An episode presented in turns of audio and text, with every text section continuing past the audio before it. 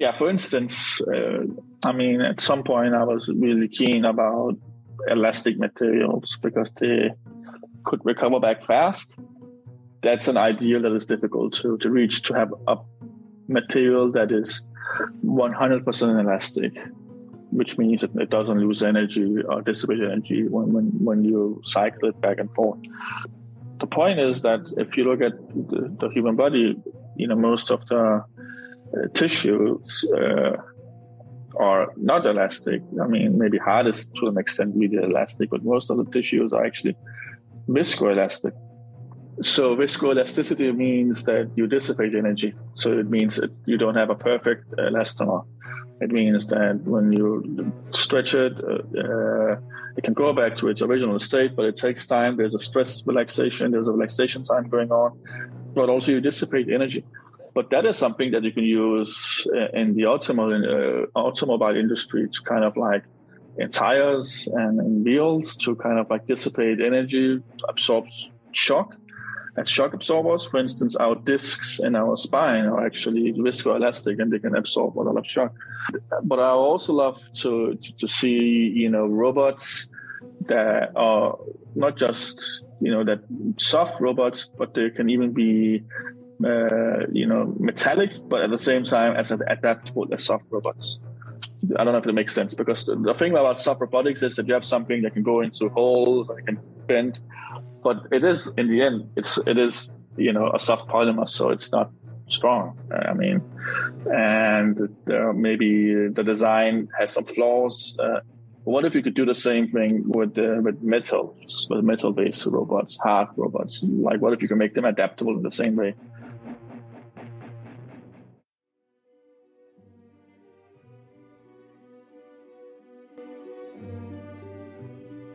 In this podcast, I'm sharing my passion and curiosity for soft robotics, where we share inspiring stories about the work we do and how we can push the limit. I am Mara Dwini, and this is Soft Robotics Podcast.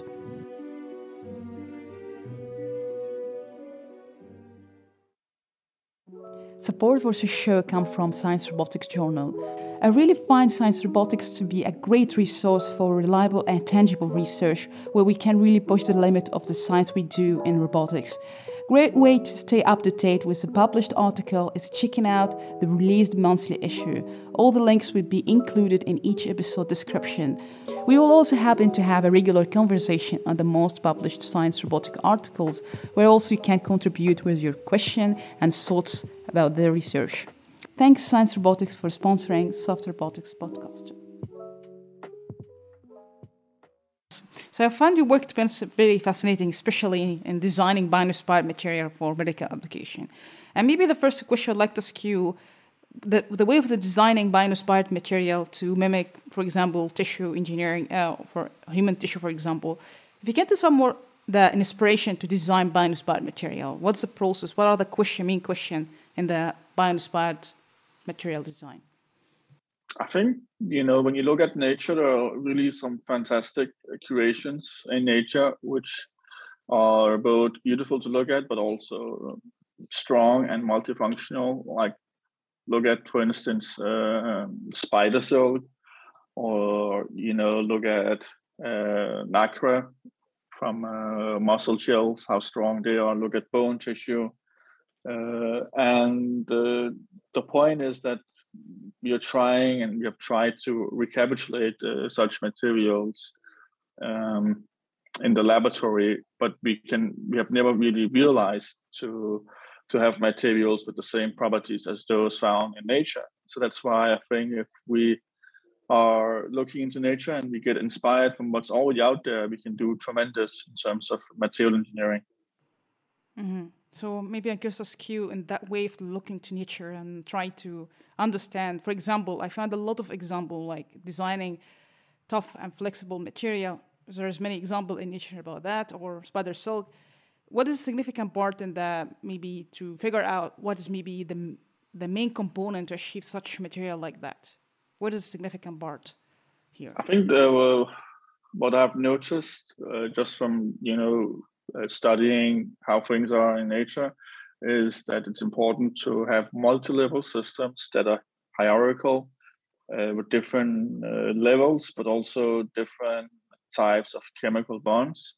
For instance, the reason that bone is really tough is uh, a combination of its hard phase, but also in its soft phase, which mainly consists of collagen. You have these hydrogen bonds that uh, break uh, when bone is under pressure, and, and they act as sacrificial bonds, which increase the toughening uh, of bone.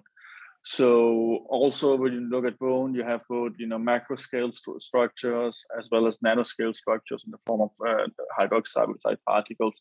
The same is true for silk. You have like these rigid crystalline structures. Then you have r- random coils in between, and then you have hydrogen bonds, uh, you know, connecting adjacent uh, silk uh, fi- polymers. The same is true for nanocellulose or cellulose. There are also, you know, we have crystalline regions but they are connected by hydrogen bonds, which are weak bonds. Uh, so there's like in nature you have like this hierarchical, uh, you know, uh, makeup of materials that goes from macro scale to nanoscale, and you have different types of, you know, contributors to to strength and toughness, such as could be covalent bonds, it could be physical bonds, but also crystallinity plays an important role as well. So you have all of these factors that that kind of like uh, you know orchestra these amazing properties that we see in nature and that's also why it has been difficult for us uh, you know to us humans to to recapitulate such uh, beautiful manifestation uh, manifestations in the laboratory because they're really complex i mean nature is complex in a beautiful way that's what makes it makes it uh, unique mm-hmm. maybe in that when you mention complex, what maybe for you still may be hard to understand in that case? Before going to what may be missing features or maybe in the material we develop, but maybe what's complex for you? Can you elaborate more on that?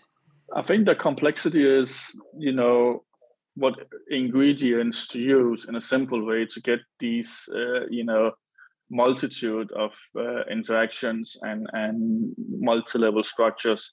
Well, how can you create bone uh, or create you know uh, you know like nacre or other tough materials in nature uh, in a simple way because what happens in nature is it just happens automatically but if we are going to do, the, do this as humans without tapping into the same form of self-assembly then we have to kind of like figure out how to make this complex architecture in combination with different chemical bonds and, and so forward. Uh, and how do we do that with, with simple components? So that has been challenging but it it is being solved. I think we have solved some of those challenges uh, with some of the you know chemistries we're working with where we just mix a few components and then we get this these hierarchical multi-level uh, multiple uh, chemical physical bonds at the same time and in our case we noticed that you know when we mix uh, something like tannic acid with with the with the oxidated uh, polymers, we can get these you know structures. Uh, and if we add nanomaterials to that, uh, you know, uh, recipe as well, then it gets even better. So basically, we are only playing with with one, two, or three components that we mix, and then it spontaneously within one minute gives rise to these materials. And we discovered this, this is called the Keragon. We discovered this that this actually by luck, didn't plan it. It was something that happened by accident in the lab. So yeah. So maybe in that case I want to ask you what maybe still an answer to the question when it comes to bioinspired design material. You mentioned that sometimes by luck you can discover something in the lab, uh, which is something very interesting. Maybe we'll talk about later, but maybe if you can give us a perspective, what maybe still not an answered question, maybe in the bio-inspired design material. Maybe a challenging question, avoiding, yeah.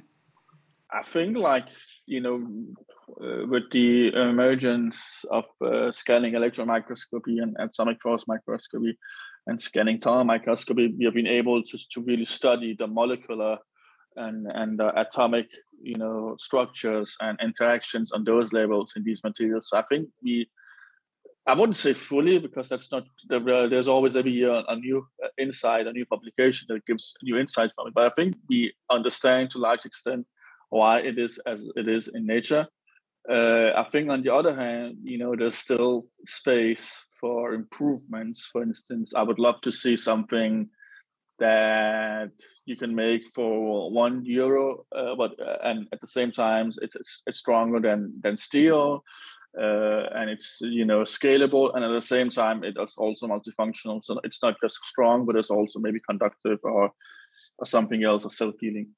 And uh, so there's still you know space for improvement. I mean, even when we talk about what we have uh, in our hands right now, for instance, we do have uh, you know knowledge of how to make uh, spider silk into you know materials that are tougher than Kevlar, stronger than steel, uh, but they're not scalable.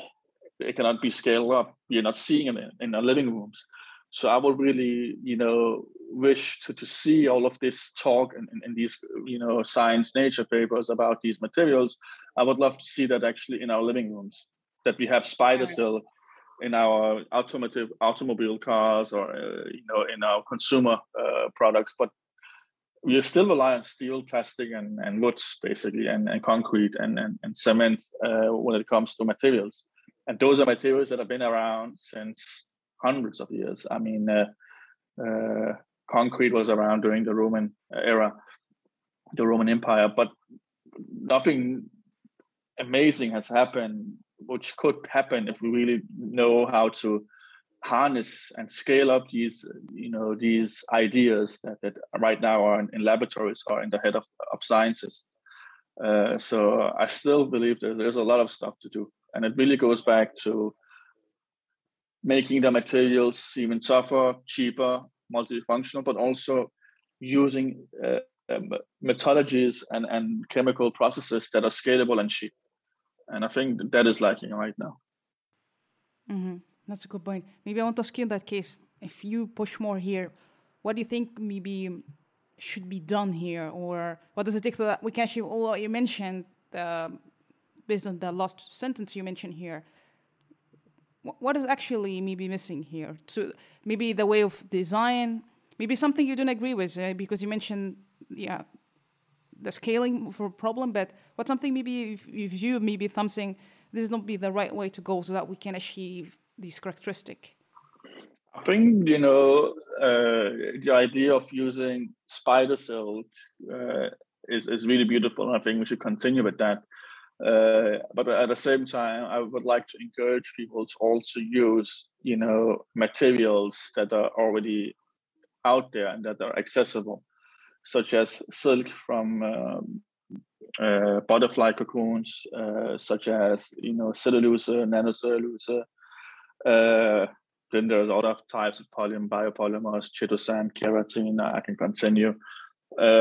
Instead of you know trying to reinvent something uh, in the lab from scratch, try to see what's already out there and try to see if you can make improvements on that in a with a new angle because that will give you something that is scalable and also something that is easier to use in the human body. The problem is that if you invent uh, a polymer from scratch, then you, you know it has to go through all of this, uh, all of these uh, clinical trials and FDA approvals, and it's not something you will see be used in, in human beings uh, until after several decades, maybe. So why not try to see, you know, how you can use calcium silicates to recapitulate the string of, of nacre, how you can use, you know, different forms of silk to recapitulate the string of, you know, spider silk or the string of, uh, um, yeah, silk. Uh, how to use that even in, uh, you know, how to use that even other places than just textiles. Like, like can we, for instance, find a way to make a silk composite uh, that we can use as a replacement for steel. Uh, I mean, I think you know, uh, steel uh, making steel, and you know, it entails a lot of um, costs, not just not just not just in terms of uh, the metals that you use to make steel, and maybe even those metals will one day no longer be on Earth because we're using a lot of them, but also in terms of pollution and in terms of CO2. There's a lot of CO2 going into steel production uh, it's not a clean, you know, uh, procedure to to get steel. Uh, is there like any way we can, you know, well, what if we maybe mix uh, mix it with, with some polymers? So you have like a, a composite that is uh, a natural polymer like silk and, and some metals. That is challenging because you know how do you uh, combine two such different materials without getting inhomogeneities and without getting phase separation? But if you could do that you could maybe uh, get something that is more durable or something that is uh, novel and new at the same time also scalable so the question is just scalability i would just love to see some of these uh, you know ideas and and and some of these results that are every year published uh, in uh, in different journals I would love to see them actually benefit humankind, which I feel like we haven't seen the full potential there yet. So maybe I want to ask you again about the bioinspired design, because for example, let's pick for example toughness. There's maybe two way if you can maybe elaborate more, maybe using different material like what we see seashell um, or biomafish. There's many examples they have this multi-material to achieve higher toughness to, and, and delay damage or uh, or, or make it dissipate the damage, for example. And the other way, using material. When you think about the design approach, achieving whatever characteristic for toughness, flexibility, whatever, is it you're looking for only the material part or also architecture, how you design the shape of this material? I think that is also a beautiful area of science is the design because I mean there are people who uh, have shown that materials that have porosities with certain uh, specific designs that, that resembles those in nature. They actually give you really incredible material toughness. But there are also some studies that have shown that if you, for instance, if you have like a, a material that is flexible and, and you cut it with a scissor, uh, so you have like gaps between, uh, then you can also increase uh, the stretchability and the toughness. So all of this are, you know, designs uh, but also i mean the way you know uh, if you combine the material property with the architectural design can also give you different you know mechanical properties for, for different applications. Uh, how you connect the struts and how you know many crosslinks you have at, at different uh, borders in, in such designs.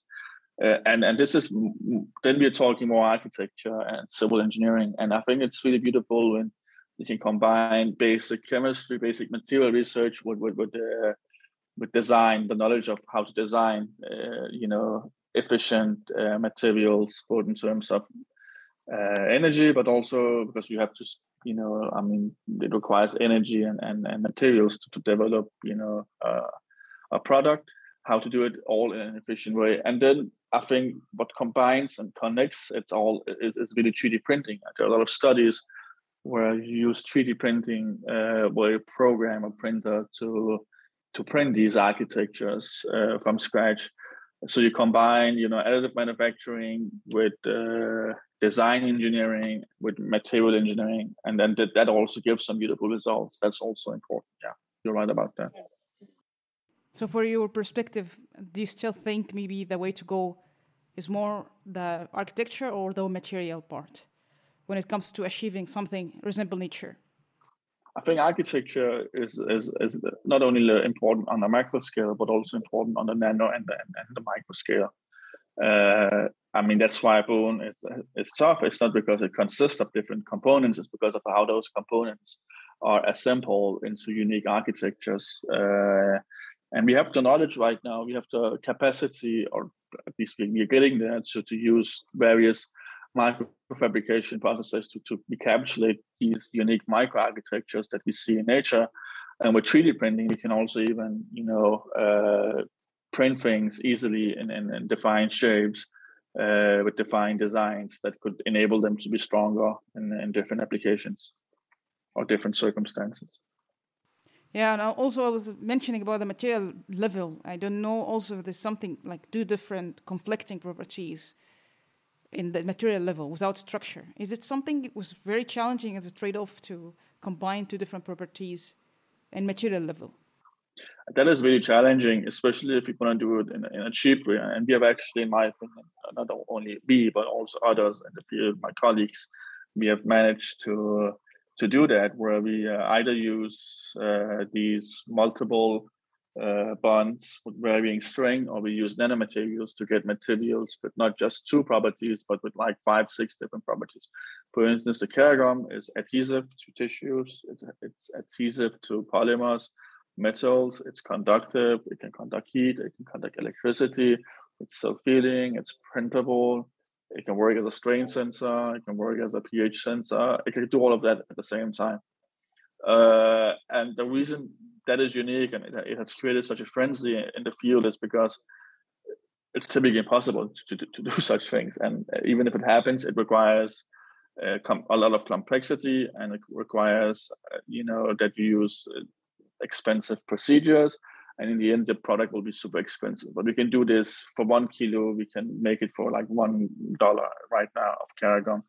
Uh, so this is again, you know, what I said in the beginning that there are a lot of cool stuff going on, but if you cannot scale it up, then it's just something that is in your head. Uh, but we need to also be able to scale up the ideas and and and the visions we have and and the, the stuff we, we we encounter or the experiments that succeed in the laboratory. We need to kind of like uh, you know enable those to go all the way and scale up so so it can reach uh, the broader populace and and this is where we are really trying uh, hard to, to, to do that, that, actually where we also i guess in our group we are really strong there. Mm-hmm. that's an important point. So i want to go for that embedded intelligence in the material level you already working also biosensors. If you can tell us more about the way you view achieving intelligence in the material level so how do you view that? So i mean firstly as i said you know it's important to have these multiple chemistries, these multiple bonds, and these hierarchical structures. That's the material side. You need that if you want to have something multifunctional in terms of you know the material itself, like if it's self-healing or adhesive, you need to have those uh, you know uh, ingredients uh, in there. About the the sensing, I mean, the, that is this is where the nanomaterials are really amazing because uh, not only they're really easy to incorporate in composites, but they can also bring in, uh, you know, improve electricity, sorry, improve uh, conductance, electric conductance, and also improve heat conductance. And you can even, you know, use them uh, to facilitate, uh, you know, uh, electrochemical uh, measurements or electrochemistry, where you use that to, to sense in terms of having, for instance, an um, antibody that recognizes an antigen on a biomarker that would facilitate electron transfer to these nanomaterials and that would increase the, the conductivity but you'd need to have the nanomaterial there to, to do it in a, in a proper way. Uh, so so what i would say is that you can have a box which is providing multiple uh, chemistries and multiple bonds. That box would, would, would give you you know a lot of uh, cool mechanical and a lot of cool material properties. If you just add nanomaterials to that, uh, then you can get the, the, the, multifunctional sensing at the same time. So it's not really rocket science. It's actually simple. Uh, so that's why you know it's incredible that we are just realizing this now. But I mean, at the same time, you know, the Incas they didn't invent the wheel, uh, even though it was really simple. They never did that. So sometimes things that are really simple can still be really hard to invent, but when you do that, you can really make a revolution, like with the wheel. Imagine if we didn't Maybe. have, have imagine if we didn't have wheels and in our world, that would be really crazy. Yeah. So maybe quick question here: What makes a good sensor design? You mentioned that maybe the recipe th- sounds easy, but what makes at the end of the day good sensor design? There's any other factor do you think contributes in achieving good sensor design? In material level? Um, depends on what you want to sense. If you're talking about uh, strain sensing, which we do a lot, then uh, the gauge factor uh, is important. The gauge factor tells you how much the res- resistance changes when you deform uh, or when you strain the material. So basically, a strain sensor works in a simple way where uh, strain or material deformation induces uh, increase in resistance. And uh, the relation between those two are called a gauge factor. So if you have a large gauge factor, then you have a really uh, sensitive strain sensor. But uh, you know, if you have a large gauge factor, that is also not good because that limits how much you can stretch the material without losing, uh, you know, uh, conductance and transport of electrical signals. So this is the trade-off that you have to consider uh, between, you know, uh, electrical durability during stretching and straining and uh, strain sensing. So those two are, are, trade-offs. You need to kind of like fine tune those and find a, a borderline where you have the perfect uh, properties. If you're talking about pH sensing, that also again in our case goes back to uh, the fact that we have ionic conductors and the pH, uh, you know, the pH value depends, for instance, on, on, on ions uh, in, in the solution. So you can increase the availability of conductive ions by decreasing or, or increasing the pH value, and thereby you can actually also sense those. And the important factors to consider there is that we're talking about materials that are operating at, you know, in a liquid environment, uh, which also can make them less stable in a dry environment. Because if they dry out, then you lose the ionic conductivity. So you have to have a trade-off there as well in terms of you know how sensitive do I want what do I want this to be? The more liquid you have the more easier it is to, to measure these things uh, but at the same time the more liquid you have then you can compromise the stability in dry environment uh, and if you're talking about biosensing then it's a more complex story actually biosensing because there are a lot of you know ways of doing biosensing you can use aptamers you can use you know where you recognize uh, uh, DNA. You can use, uh, for instance, antibodies that recognizes antigens. But the key there is really the, the transport of electrons that happens uh, when you have these recognition schemes going on, where the electrons then are transported to a collecting electrode, which could be a nanomaterial that collects it and then distribute it, distributes it. Uh, and that's typically really complex and that's also why i would say that what was her name elizabeth holmes failed because she was claiming that she could do like i don't know like 100 uh, markers uh, from nanoliter uh, volume of blood. I mean it is impossible to do that. Uh, and that is really you know that is uh, a bit more complex than than strain sensing ph sensing.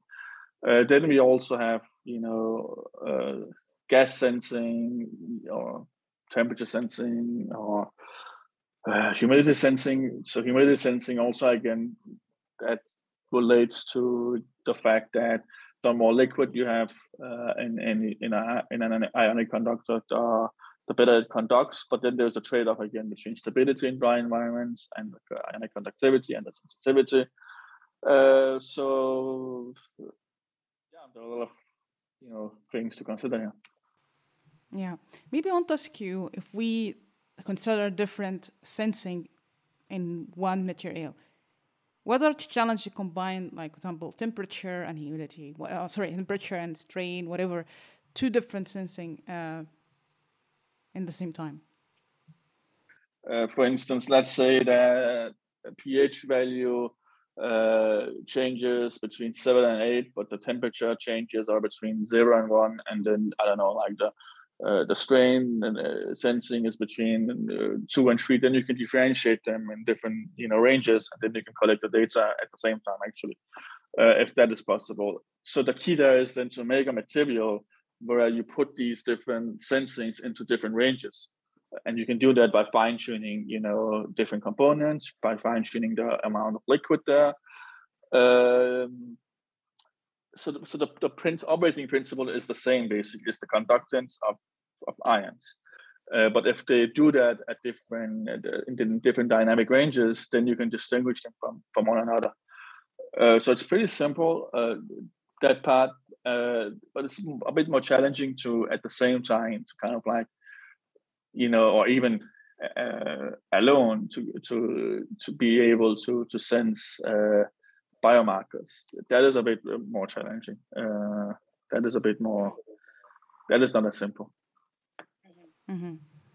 You're also working on in designing electric and magnetic, uh, if I understood for biofabrication, this kind of classification. What's different between electric and magnetic and microfluidic biofabrication? Do you think uh, the way the the maybe the design of fabrication, which one may be st- challenging, or maybe if we speak about simplifying the design and yeah, I don't know if you can have a comparative. I mean, when we're talking soft polymers, you know, you can always fine tune those, uh, you know, properties by fine tuning the amount of uh, fillers, nanofillers. If you use nanofillers that are magnetic, uh, you can obviously increase the magnetic properties. People have tried to, for instance, if you put uh, magnetic uh, uh, particles in a liquid, then the liquid becomes magnetic, and then you can control it with a with a, with a magnet. So there are a lot of cool videos of that in uh, in YouTube, and this is something you can do in in, in high school physics classes, and I think they're doing that. Uh, but to do that with a polymer is a bit more challenging. You know, how do we have a homogeneous distribution? How do we avoid phase separation?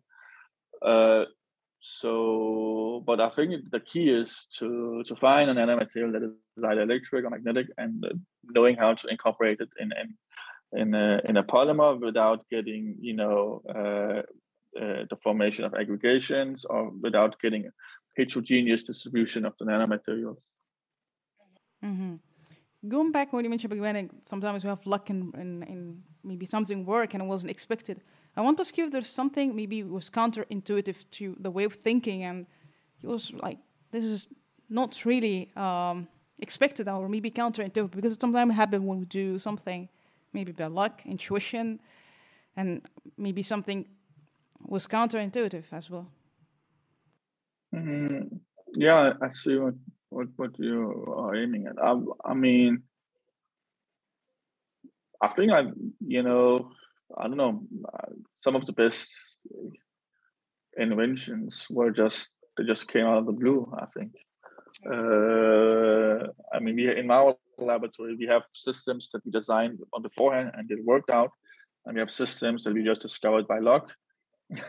and those systems that we designed on beforehand, I mean, they can to some extent recapitulate the properties we aim after but you can you can never if you know go beyond that you can never go beyond what is in your head if you do things according to plan you get what you plan at the best but if you discover something by by luck you can get something that goes beyond what your imaginations right I mean, so if you have something on paper, you want to recapitulate that. At the best scenario, you get what you have on paper. You can never get something unexpected uh, or something that really wows the world or the field. For instance, graphene. That was discovered by, by luck, right? They took, you know, what was it? They had this uh, tape that they removed on, on, on mica, and then, then for some strange reason, I don't know exactly why, discovered graphene. That was that was luck. I mean, but graphene is perhaps one of the among some of the most you know amazing material discoveries uh, in uh, in our time, I would say. But that was luck. I mean, some sometimes you know you discover things by by luck or by trial and error. Like for instance, steel. You know, how did it discover that? I don't know. You know, who came up with that? Was it something they planned or something that just happened? If you can tell more about, because you mentioned beginning work in the lab, sometimes the scaling up is a challenge. And can you tell us more about the perspective that from academic and the lab? Because I think there's a question was interesting asked by someone. Uh, where are the maybe the top-notch material are developed? Is it in academia or industry? And even in aerospace, they asking this question: where the maybe advanced material could be developed? If you look at DuPont, uh, I mean, they're really managed to. That's a, that's a, a company that that uh, you know focuses on, on polymers, uh, and and they've managed to develop some pretty cool stuff like Kevlar, for instance. This is something they have developed. Uh, so, so cool stuff and great inventions also happen in, in companies. Uh, but those are big companies, so they have the resources, they have the R and D units to do so, right? But if you look at uh, you know small sized companies or medium sized companies, they don't have the resources to do R and D because R and D requires a lot of times that you fail, and you know engineers are expensive, so if they fail one time in a small company or a medium-sized company, then they go bankrupt. Whereas they have that in their budget in the in the bigger companies. So big inventions do come as well in in these big companies. Uh, but I would say groundbreaking steps mostly happens in the laboratory, such as the invention of carbon nanotubes or the invention of graphene. Those I will say happens somewhere in a physics lab, somewhere where people they do some cool stuff or they get lucky or they are geniuses. Uh, but still, there are a lot of innovation also going on in the concrete industry inside the companies or the steel industry inside the companies, and also in companies like DuPont, where they have so many cool polymers that they have, you know, uh, brought to the, the, into the real world. Uh, one of them is Kevlar, which is really cool. Mm-hmm. So since close on the end, I have a few questions. Maybe when you look to evolution nature was kind of material developed, what do you think maybe still maybe features that maybe in material science you still wish to be achieved? And maybe it was very inspiring to you and we still wouldn't have this feature. I would love to, you know, one day to have a material, to see a material like uh, that is metal, but at the same time it's self-healing and it's at the same time it's polymeric and at the same time it can also flow and be reassemble. Uh, so it's dynamic. So kind of like adaptable metal. Uh, metals are right now monofunctional and they have great properties. Uh, they can sometimes both conduct and, and be mechanically strong at the same time, but they're not adaptable or dynamic. Whereas soft materials like hydrogels and, and some soft polymers are adaptable or you're trying to make them adaptable but you cannot use them in, in cars or as in consumer products or you know, in places where we see them they're more used in places that uh, are far away from us or in, in, a smaller scale than we are used to. Uh, so that would be cool like if uh, we could kind of like get these self-healing, adaptable, dynamic um, metals that we can use and uh, yeah, in places like in the automobile industry or in the space industry and so forth, or any robotics industry. Yeah. I was also curious to ask you if there's anything maybe was viewed in a negative way. For example, we speak about buckling in other episode, and I think I want to ask you: Do you think there's something maybe was viewed a negative feature, and maybe later on it could be transformed in a positive way instead of viewing it in a negative way? Yeah, for instance, uh, I mean, at some point I was really keen about elastic materials because they could recover back fast. Uh, and that's an ideal that is difficult to, to reach to have a material that is 100% elastic which means it, it doesn't lose energy or dissipate energy when, when, when you cycle it back and forth. But the, the point is that if you look at the, the human body, you know, most of the tissues uh, are not elastic. I mean, maybe heart is to an extent really elastic, but most of the tissues are actually viscoelastic so viscoelasticity means that you dissipate energy. So it means it, you don't have a perfect elastomer. It means that when you stretch it, uh, it can go back to its original state, but it takes time. There's a stress relaxation, there's a relaxation time going on, but also you dissipate energy. But that is something that you can use in the automobile, uh, automobile industry to kind of like in tires and in wheels to kind of like dissipate energy, absorb shock as shock absorbers. For instance, our discs in our spine are actually viscoelastic and they can absorb a lot of shock. Uh, so, you know, for many people, it might be that it's an undesirable thing to have a non-perfect elastic polymer or a non-perfect elastomer, but having something that is viscoelastic and not just elastic can also be advantage advantageous. So maybe if your question left, I want to ask you, might be what be your vision about what you want to do? You mentioned at the beginning you want to develop something really beneficial to people, and that's your goal. If you're gonna tell about your vision, what kind of something you achieve to you want to achieve when it comes to what you try to do now? to kind of like you know be able to create something synthetic that can perfectly meld with the human body and enable us to monitor the human body, but also to make it better and stimulate it if needed. If you have a disease, to deliver drugs or stimulate stimulate it electrically. Uh, but I also love to, to, to see you know robots that are not just you know that soft robots, but they can even be uh, you know metallic, but at the same time as adaptable as soft robots. I don't know if it makes sense because the, thing about soft robotics is that you have something that can go into holes and can bend, but it is in the end it's it is you know a soft polymer, so it's not strong. I mean, and there maybe the design has some flaws. Uh, what if you could do the same thing with uh, with metal, with metal based robots, hard robots? Like, what if you can make them adaptable in the same way? Uh, so I think that that is really challenging, and that requires some really, you know, that that will require some uh, some new inventions. That will require some breakthroughs in the field. I don't know if you ha- have a moment of doubt when you do the what your ideas or research. Do you have a moment of doubt? Yeah, I mean, I always doubt myself. If you don't doubt yourself, you're not critical about what you're doing. And you have to be critical when you're a scientist. You have to be critical every time about the data you see and uh, you know the plans you make and the experimental plans you make. You have to be critical about that. But I don't have doubt about the vision. I know that the visions will happen. you have to have that belief in, in your visions. So, but you have to every day doubt what you're doing. But you have to keep the vision there and believe in it. Uh, so that I do. I believe in, in, in what I'm saying. I believe we can do it. I think we can do it within one decade or so.